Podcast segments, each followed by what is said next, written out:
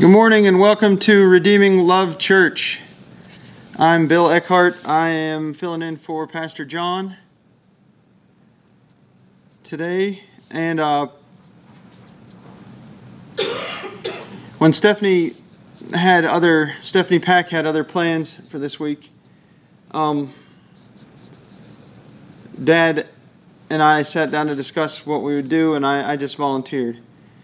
I don't. Uh, the opportunity to teach at church isn't one that uh, that that that I I take lightly, but at the same time, it's it's difficult to find inspiration about what to to teach about. You know, you spend time in prayer, you spend time in the Word, and really, what you do is you wait for God to tell you what what what you think that that He wants you to speak about. But the only thing that that came up for me this week was what I needed I think, to hear for myself. I know that God is faithful and I want to say what He needs me to say, but I don't know what He needs me to say to you. I know what He needs me to, to hear. So hopefully, um, this is this is you know what God wants wants me to say, and and the words um, of His heart uh, from my mouth and if nothing else, I'll, it's, it's been good for me to be able to apply it in my own life. Psalm 145, verses 8 and 9.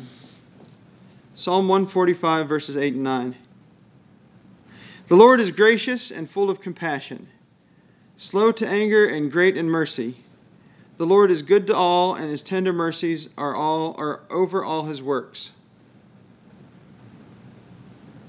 I wanted to talk today about compassion. Um, about what compassion is and why we need to, to, to have compassion for, for others and have that in our lives.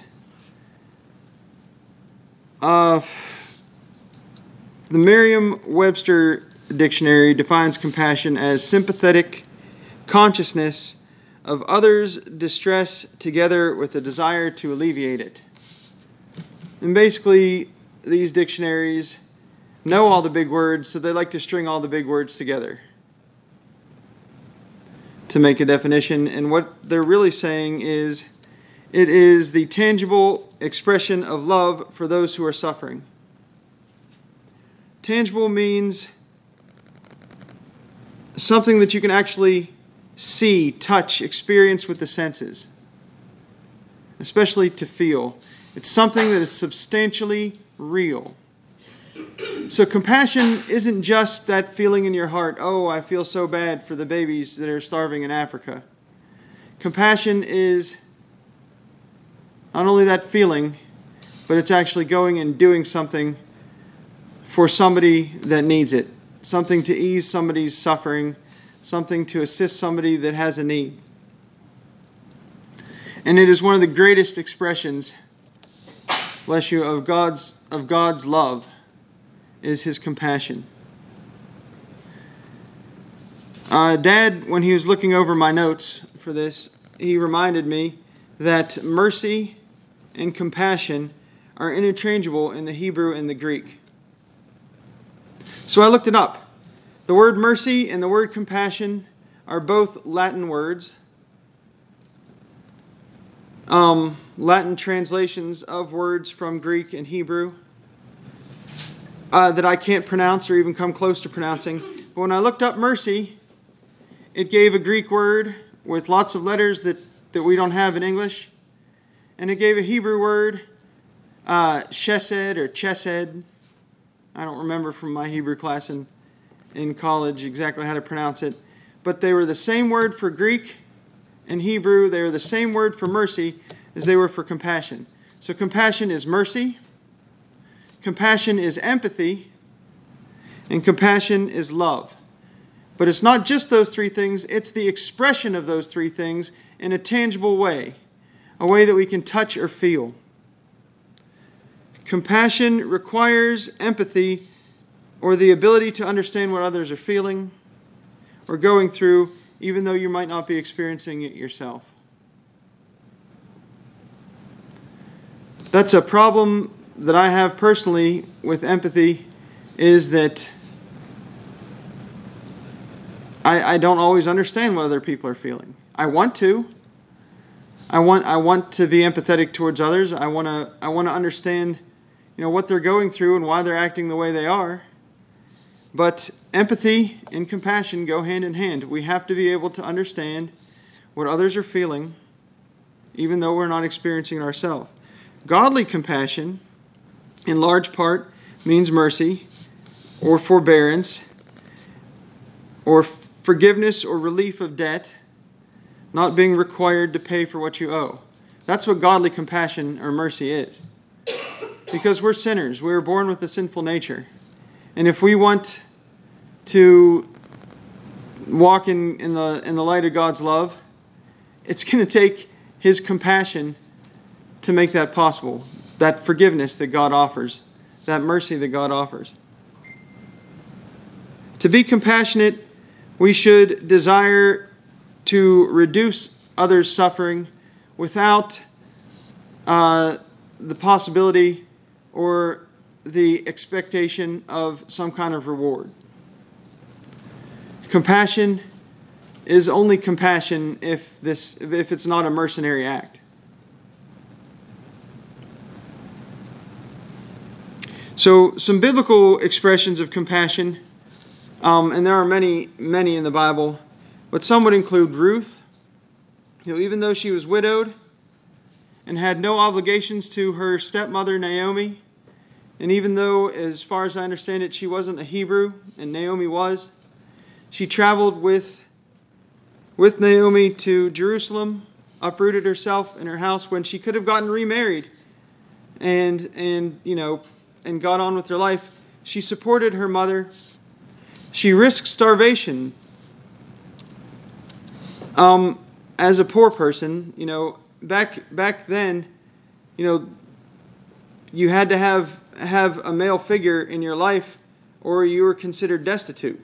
If you didn't have a husband or a son to take care of you, you know, it, it was a pretty hard life because women weren't allowed to have jobs and professions as such. So you know, Na- or Ruth supported Naomi by gleaning the fields with her and helping her. And she had no obligation to do that. That's compassion. She didn't look for a reward for that. And God turned that around and blessed her mightily. Boaz, in the same story, showed compassion for Ruth by having, having his, his workers uh, leave, leave food in the fields for them to find. Course, God blessed him and Ruth together by, by bringing them together in, in, a, in a union and married and having sons and children, and they took care of Naomi. Moses showed compassion for the enslaved Israelites even after he, or up to the point where he lost his kingdom in Egypt, his power and his wealth and his might in Egypt. He was exiled from Egypt, and he even showed compassion by taking the risk of returning to Egypt, you know, at the risk of his own life and following God to, to no real benefit, you know, no tangible benefit of his own. Joseph showed compassion for his father and brothers by forgiving them, even though they sold him into slavery and wanted to kill him at, at, at one point. Not his father, but his brothers. He showed forgiveness. The widow of Zarephath, uh, nearly at the point of starvation herself, showed compassion for Elijah and gave him the last of her food. She saw his need and desired to alleviate it. That's compassion. Dorcas cared for widows and orphans. Paul raised money for the poor in Jerusalem. Barnabas became known as the son of encouragement. When Jesus was asked about compassion, he explained it like this in the Good Samaritan, Luke 10 25 through 37. And behold, a certain lawyer stood up and tested him, Jesus, by saying, Teacher, what shall I do to inherit eternal life? He said to him, What is written in the law? What is your reading of it?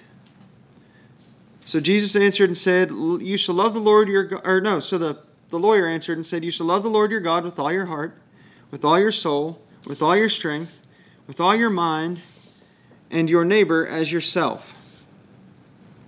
And Jesus said to him, You have answered rightly. Do this and you will live. But wanting to justify himself, the lawyer said to Jesus, Who is my neighbor? And this is where Jesus talks about compassion. Jesus answered and said, A certain man went down from Jerusalem to Jericho and fell among thieves who stripped him of his clothing, wounded him, and departed, leaving him half dead. Now, by chance, a certain priest came down that road, and when he saw him, he passed by on the other side. Likewise, a Levite, when he arrived at the place, came and looked and passed by on the other side of the road. They left him for dead. They had no compassion in their hearts. They didn't want to deal with somebody who was beaten and bloody. But a certain Samaritan, the most hated people um, for, for the Jews, they, they didn't trust, they hated the Samaritans for a number of reasons that we don't need to list today. But a certain Samaritan, as he journeyed, came where that man was. And when he saw him, he had compassion so he went to him, bandaged his wounds, pouring on oil and wine, set him on his own animal, and brought him to an inn and took care of him. On the next day, when he departed, he took out two denarii, gave them to the innkeeper, and said, Take care of him, and whatever more you spend, when I come again, I will repay you. So which of these three do you think was neighbor to him who fell among the thieves? And he said, He who showed mercy on him. And Jesus said to him, Go and do likewise. As you continue, continue to study further and further understand compassion, you'll see it more and more around you. And as you do, you can, you can actively begin to practice that compassion yourselves. Not that you don't, I'm just saying. You know, it makes it easier to practice that compassion with yourselves. As with all things, the more you do, the easier it will become, and eventually it will become second nature. Like the Samaritan. He may have been hated by the Jewish people. He never even made this a consideration. He just helped the person in need.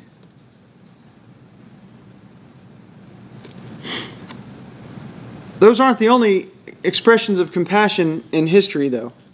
You know, the Bible is full of excellent examples, and we'll talk about God show of compassion in Jesus in a minute. But what about in history? We think about maybe the people on the Underground Railroad helping slaves to escape to the north uh, prior to and during the Civil War, putting their lives at risk to help a person find freedom at no benefit to themselves because the slaves didn't have money these escaping slaves. They couldn't pay them. There was no glory because it was a secret. There was just that giving of themselves to other people. Um, I think of, of John Paul II, uh, a pope, and I know we're Protestants and not Catholics, but when he was attempted to be murdered, somebody shot him. And he began to recover. Uh, People were calling for the death of the man who attempted to take the Pope's life, and the Pope forgave him, showed compassion on him. During, at the beginning of World War II, uh, the entire world, or most of the world, did not know what Hitler was doing to the Jewish people with the Holocaust. It wasn't really until the end of World War II that America and the Allies found out that there was a systematic execution of six million Jews taking place. But people in Holland and Germany and Poland, especially Poland because that's where all the execution concentration camps were at, knew what was going on. And one of the great examples in the modern age of compassion is that of the Ten Boom family. Uh, Corrie Ten Boom, her sister, and her father if you haven't, um, excuse me, I'm a little messed up. If you haven't heard of Corrie Ten Boom or Elizabeth Ten Boom, no, I'm fine, I'm fine.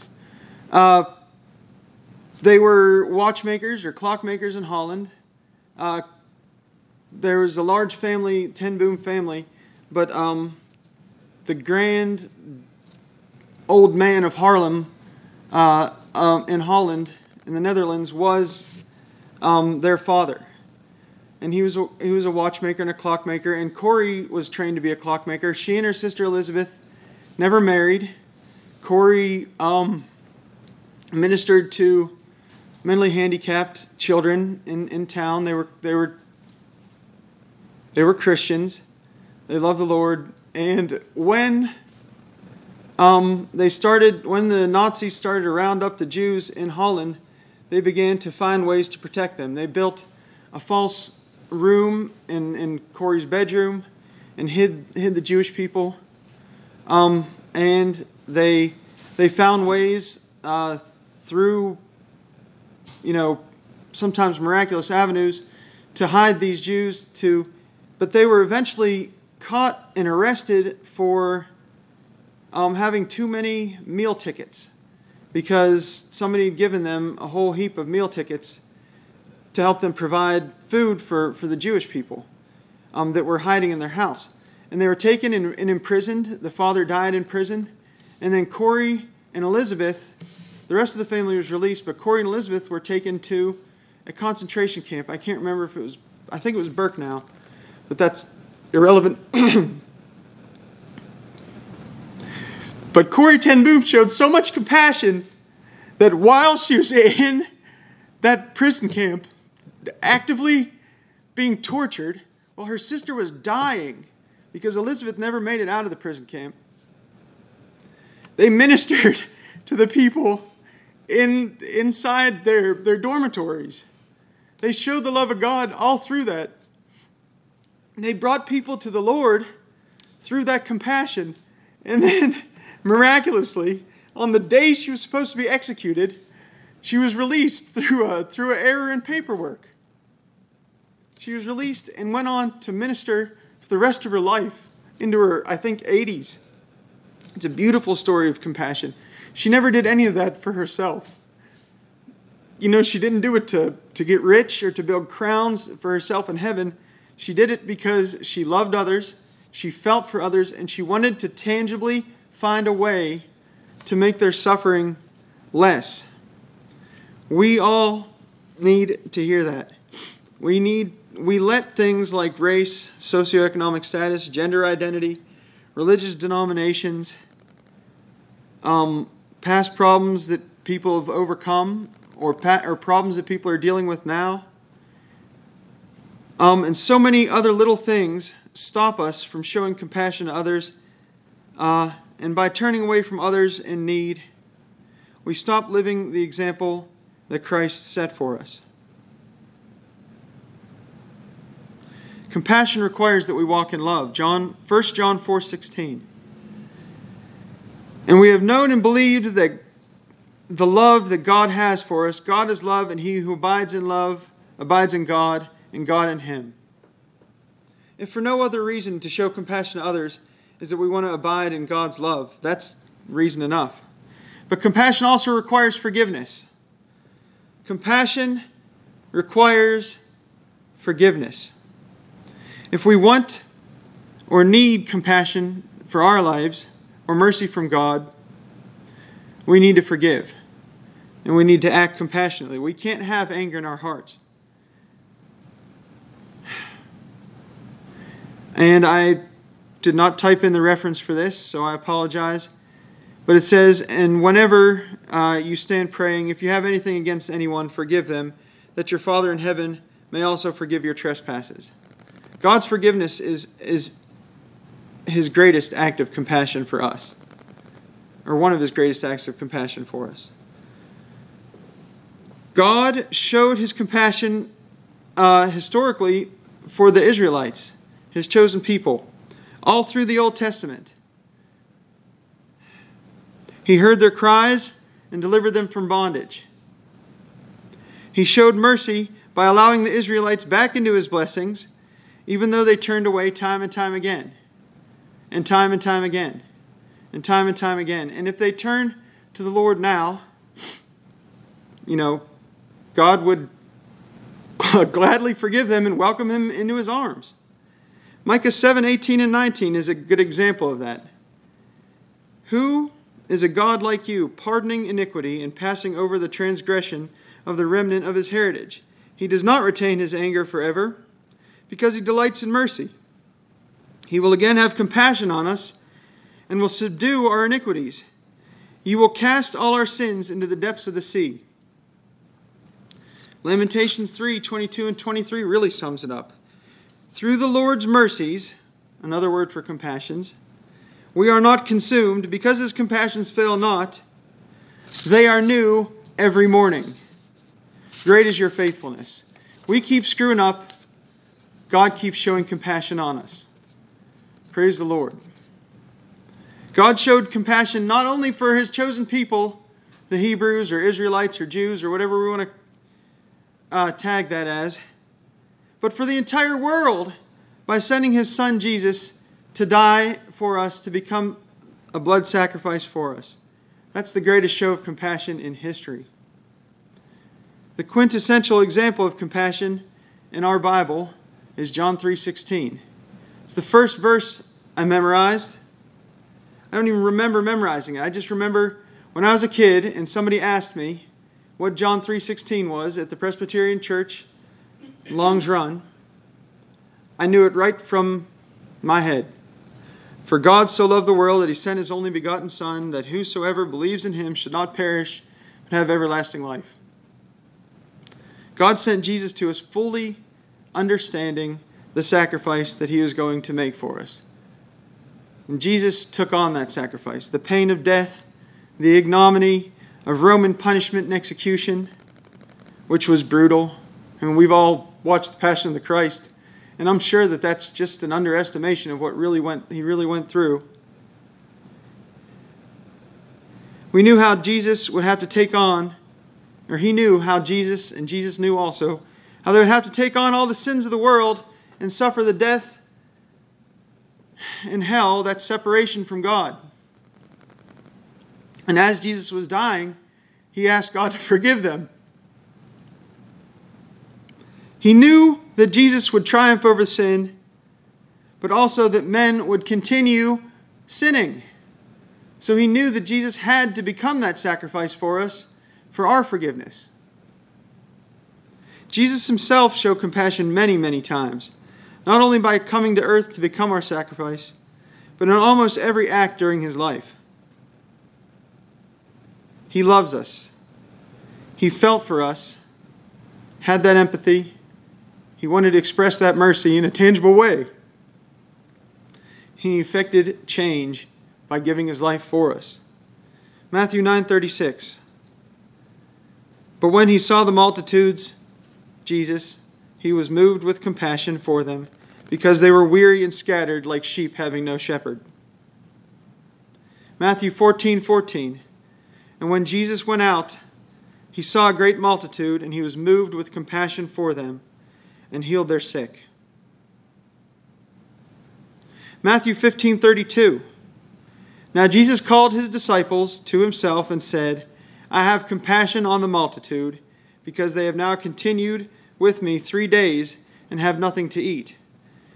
And I do not want to send them away hungry, lest they faint on the way. So, what did he do in that situation?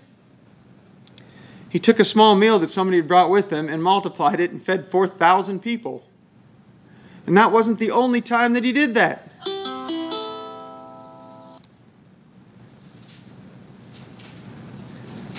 Luke 7 11 through 15.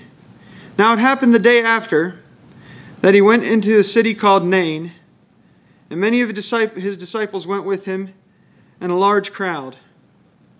And when he came near the gate of the city, behold, a dead man was being carried out, the only son of his mother, and she was a widow.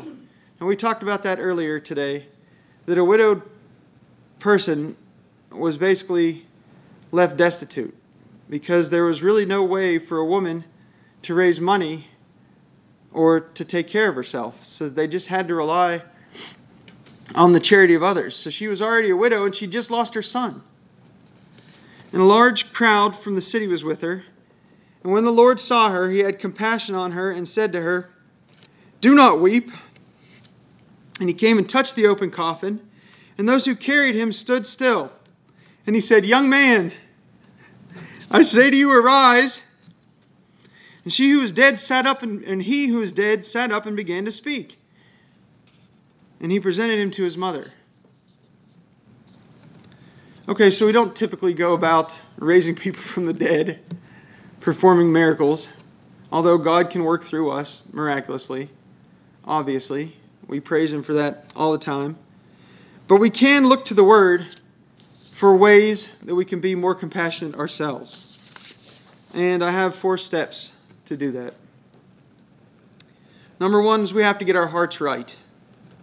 Colossians 3 12 through 15. Therefore, as the elect of God, holy and beloved, put on tender mercies, kindness, humility, meekness, long suffering, bearing with one another, forgiving one another. If anyone has a complaint against another, even as Christ forgave you, so you must also do.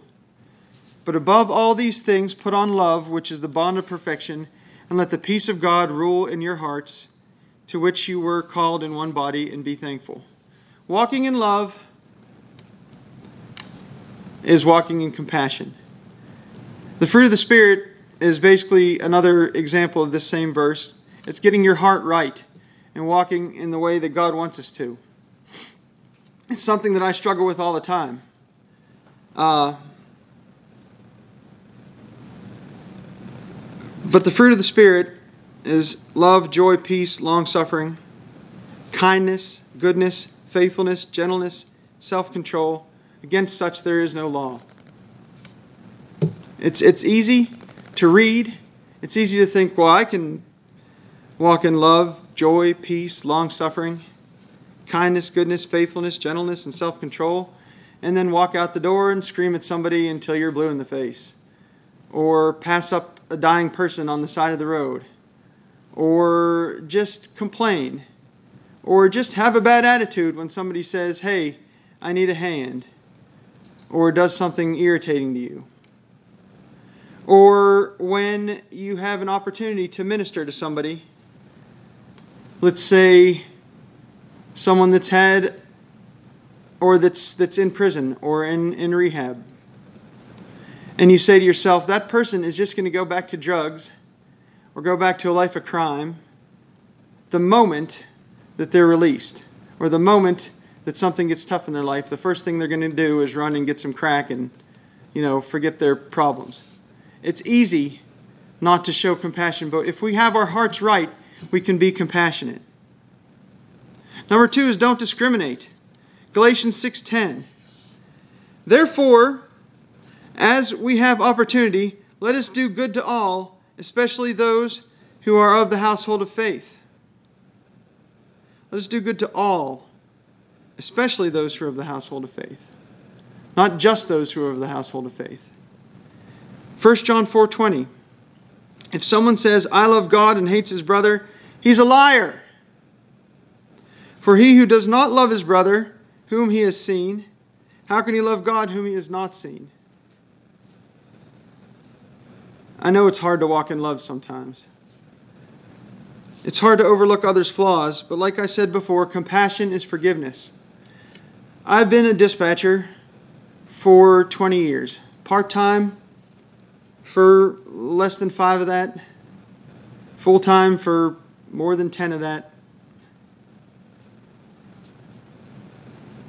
And after hearing thousands of calls of people tattling on each other, people acting out in hatred, shooting each other, you know, beating each other up, selling drugs,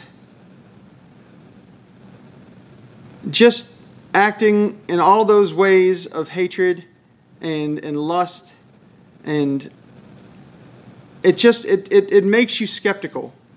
It makes you want to only be around those good things in life and to ignore those people and let them just you know, go on to their reward.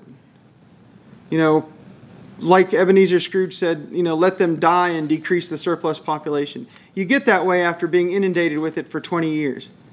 But compassion, the compassion that we're supposed to have as Christians, the compassion that's supposed to be in our hearts, doesn't allow us to discriminate. We should walk in love, show love to others, and forgive others of those, of those problems that they have, knowing that God loves them. We're supposed to love them too, and knowing that no one is beyond redemption. Number three is care for those in need. James 127. Pure and undefiled religion before God and the Father is this to visit orphans and widows in their trouble, and to keep oneself unspotted from the world.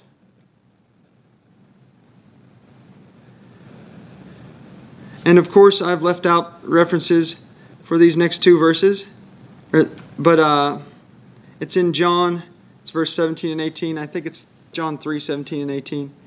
But whosoever has this world's goods and sees his brother in need and shuts up his heart from him, how does the love of God abide in him? We want to walk in the light of the love of God. We shouldn't want anything else for our lives. If we shut ourselves off um, to others, then God can't, can't express his love through us. My little children, let us not love in word or in tongue, but in deed and in truth. We don't earn our way into heaven, do we? No. And we don't we don't serve others to earn crowns in heaven or a special place at God's table. But that doesn't mean that we don't need to have compassion and serve others and willfully and happily. And finally, the one that, that, that, that that I think is the hardest for me, number four, is walk in love. John 13, 34 and 35 A new commandment I give you that you love one another, as I have loved you, that you also love one another. By this, all will know that you are my disciples if you have love for one another. My parents are the greatest example of this that I know at our old church um, in Pennsylvania, it seemed like there were levels, uh, like a, like a, almost like a socio-economic status. There were people there that, you know, everyone there wanted to hear the word of God.